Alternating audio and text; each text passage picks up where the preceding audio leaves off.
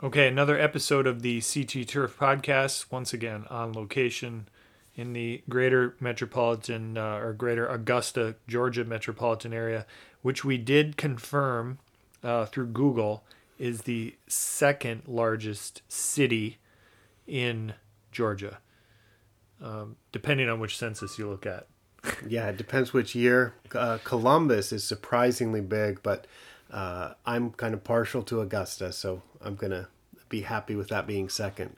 I was maybe surprised Savannah wasn't higher on the list, but um, you know I don't know that much about Georgia other than um, that I do enjoy coming here once a year for the Masters tournament. So, yeah, it's a wonderful state.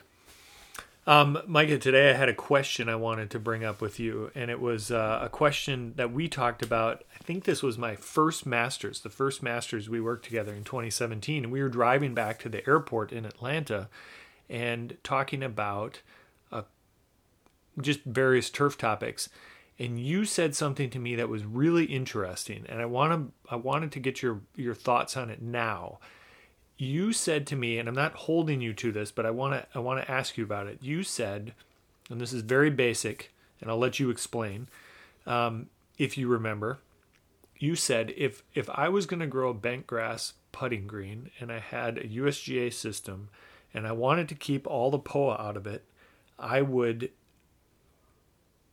and i only ever fertilized and i'm doing this from memory I only ever fertilized it with ammonium sulfate. I don't think I would have any POA in that putting green. Now, I might be simplifying that comment. It might be something you no longer agree with, or you might tell me, Chris, that's crazy. I don't remember that comment, nor do I agree with it.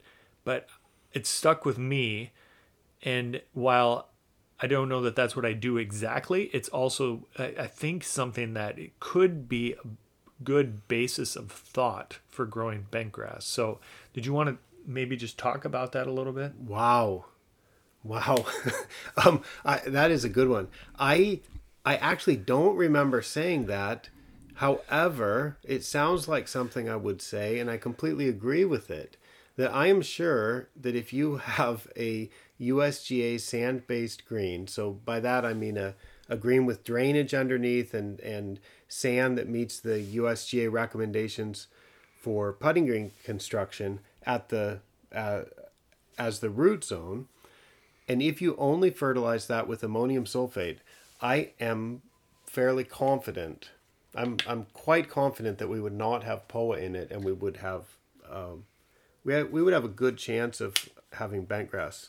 But actually, as you were saying the question, I thought you were going to say something else. I thought you were going to say that uh, I've I've heard Japanese greenkeepers refer to using growth regulators as cheating, but I think that's that's a that's a topic for another time. Well, that so uh, in my mind as I was thinking about this episode and asking you this question, I was choosing between those two questions. So maybe the the the PGRs as cheating is a as a topic for another um, another podcast. But of course, now it won't be um, it won't be such a surprise. So I can't catch you off guard with it because you'll be thinking about it. But yeah, well, I mean, let, let's just let's just stay on topic and consider the ammonium sulfate thing. And so basically, um, bent grass has a more extensive root system than does Poa annua.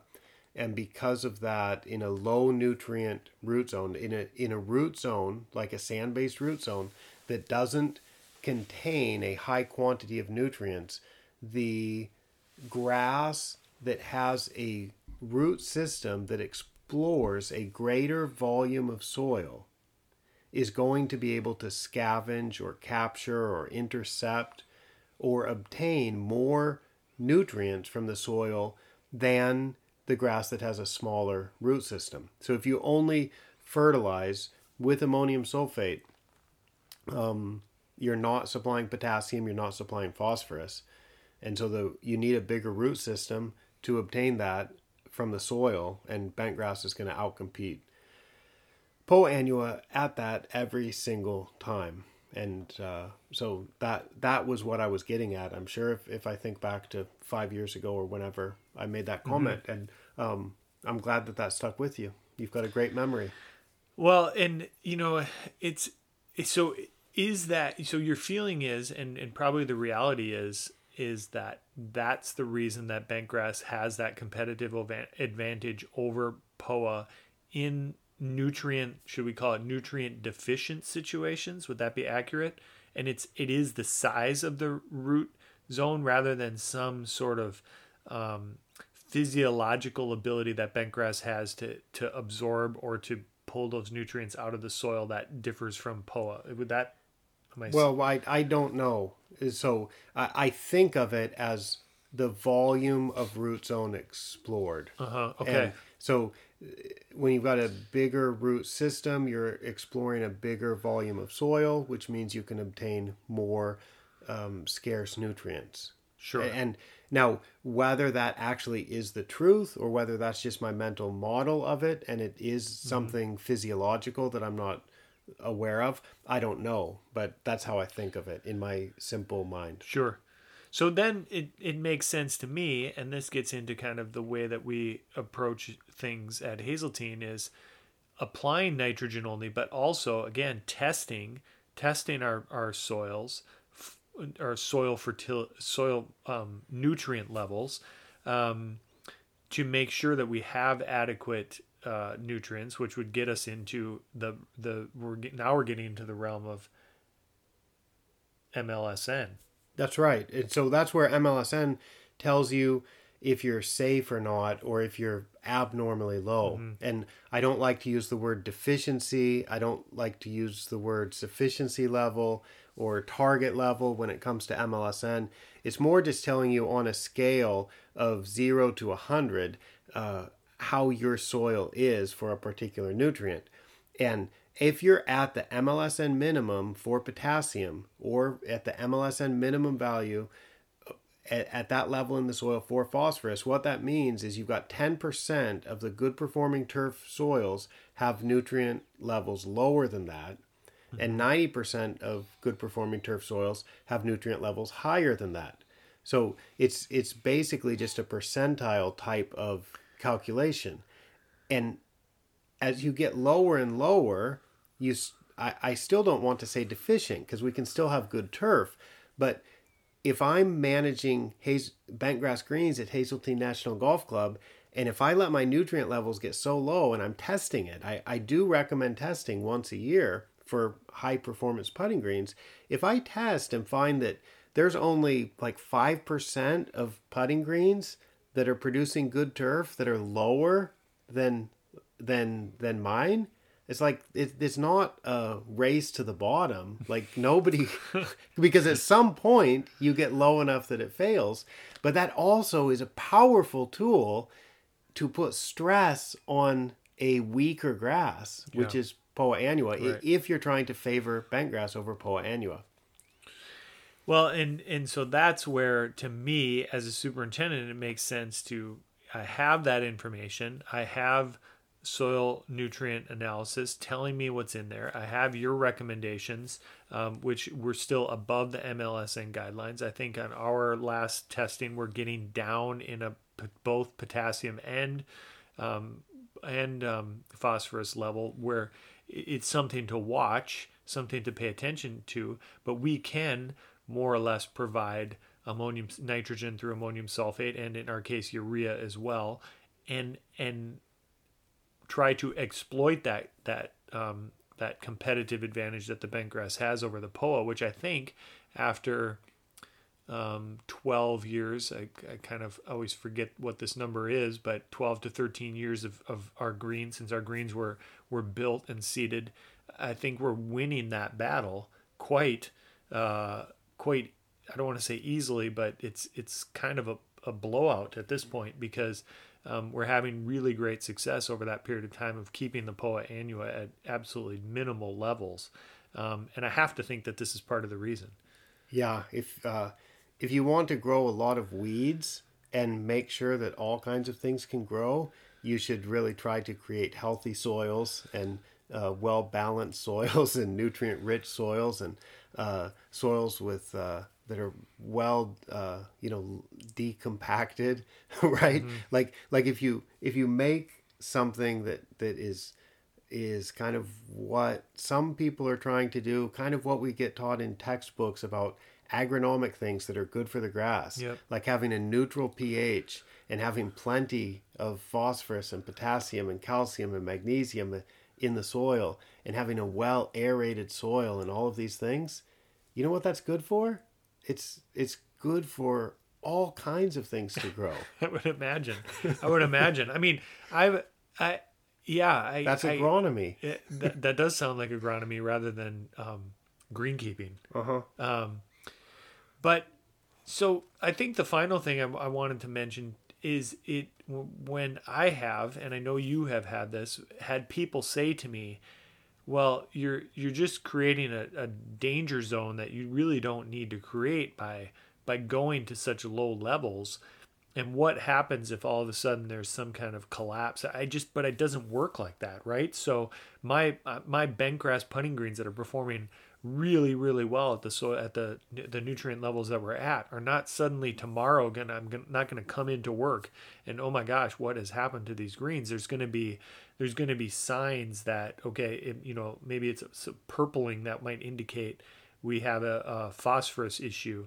Um, but to me then that's pretty easily to correct so pretty easy to correct. So then why wouldn't i try to exploit the advantage that the bentgrass has as much as possible right up to the point where maybe even it's just starting to create a little bit of something that we will notice visually and then correcting the problem does that make sense to you as a as a, uh, you know from from your position you know as a scientist and a writing recommendations Yeah, I mean that does make sense. Although I would hope that we would never push it to the edge more than once. Like you'd you'd push it, and and so here's the thing: you've been doing this for three or four years now with uh, MLSN based nutrient recommendations, and your phosphorus is below MLSN and your potassium is below MLSN. Both of those are below MLSN on the creeping bentgrass greens, and I'm uh, we still haven't over those three years. You haven't seen any deficiency or seen any extra wilting and heat stress. You haven't seen any lack of traffic tolerance or anything. And I'm still recommending that you apply potassium. Right, And which I'm we do, yeah. and I'm recommending that you pay very close attention to the phosphorus. But in this case, because you're trying to fight POA, it's quite nice. It's it's a it's a wonderful attribute of your soil conditions that you do have such low phosphorus because now you can use it as a tool potentially to favor bentgrass over POA. So for me, um, I I really don't want to flirt with that edge too much. That's why we do the testing and and we can comfortably make sure that we're not getting like crazy low. But if you ever did notice anything, you know what to look out for and you would only notice it once, I hope. You'd notice it once, fix the problem and say let's never go that low Yeah. again. Yeah, that that makes a that me I mean that makes a great uh, that makes a great deal of sense to me, and and I think that that's um, you know many many superintendents probably just fear uh, you know what what could happen if there is a deficiency, but I think that I've I've used the phrase in the past exploring the limits of turf grass management or exploring the limits of greenkeeping and I think there's to me it makes a great deal of sense to do that on occasion or to have the opportunity to do that because then you know what those limits are. Um, I'm not talking about death, although sometimes maybe on occasion that does happen. I've, I've, I've once heard that there are two types of superintendents those that have killed grass and those that will kill grass. So, uh, you know, I think we probably all do that at some point. And the key is to learn from it and then to be able to put yourself in the best possible position to have the best possible conditions going forward. Yeah, and one more thing that comes to mind about nutrient deficiencies and why I think people don't need to be terribly concerned about them if they're just paying attention to how much the grass grows. The grass can only use as many nutrients as it uses at the rate that it's growing at. Mm-hmm. Okay, so you're not going to suddenly have the grass grow at a hundred times the normal rate and have a hundred times the normal amount of potassium in the leaves, which would mean that there's a huge demand for potassium that the soil can't supply. The grass actually grows at a rate that's quite predictable that that you're either measuring or you can estimate it because it's limited by how much nitrogen you supply to the grass. So there's ways to calculate how much the grass can grow and what's the maximum amount of every nutrient that it could be using mm-hmm. for any duration of time. And of course, there's a little bit of math involved because you have to convert the soil units, which are a concentration of mass of nutrient per mass of soil typically, to a unit that we would use for fertilizer, which is mass of nutrient per area of of surface area of, of the soil. So you but that that's a simple conversion. You make that conversion, but if you do that, you can look at the soil's quantity of nutrients and the grass's demand for nutrients. And you can look at your maximum demand in April and in May and in June at various growth rates, and you will find that the soil does or does not have enough nutrients to supply that. Mm-hmm. And that's that's some of the background calculations that happen when I'm making the fertilizer recommendations and that happen when I'm making MLSN based fertilizer recommendations. And it, it there's a lot of safety there because even though it might seem like the MLSN levels in the soil are low, there actually remains at the rate that turf grass grows, there remains a lot of nutrients in the soil that the grass can use. And so it's it's safe. And uh, I think everybody who's used MLSN can vouch for that. And it's it's a lot of people around the world producing some pretty amazing turf grass surfaces who who can vouch for it, it actually being safe. Yeah, well, I'm certainly one of them, and and uh, it's working for us. So, well, thanks, Micah. That was a great discussion, and I'm I'm um, glad that I maybe caught you off guard with that comment a little bit. I mean, imagine you know with how great that discussion was imagine how great it would be when i when we do and if we get to the pgr discussion which is something that you actually remember saying so um, yeah so thanks for um, thank, thanks for going over that and um, for for you know being a good sport and answering a question that you didn't know i was going to ask you. It was my pleasure. See you next time. Thanks